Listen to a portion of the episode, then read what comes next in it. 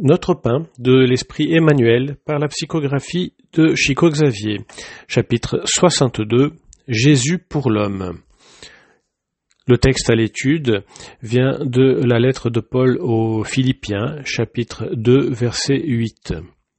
Et ayant paru comme un simple homme, il s'est humilié lui-même, se rendant obéissant jusqu'à la mort,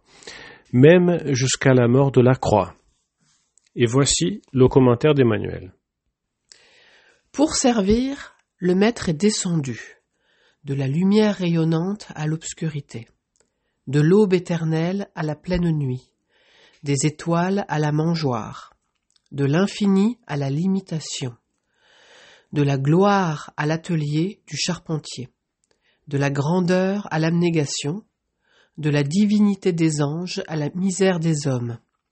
de la compagnie des génies de génies sublimes à la vie parmi les pécheurs,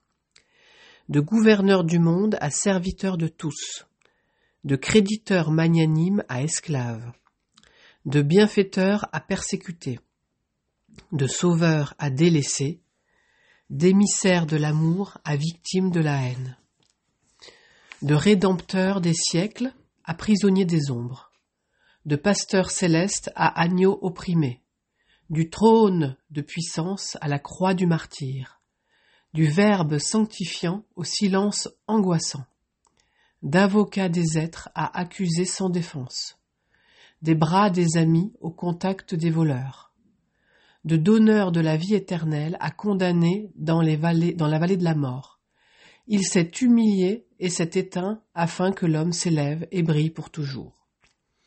Ô Seigneur, que n'as-tu pas fait pour nous afin de nous apprendre le chemin de la glorieuse résurrection dans le royaume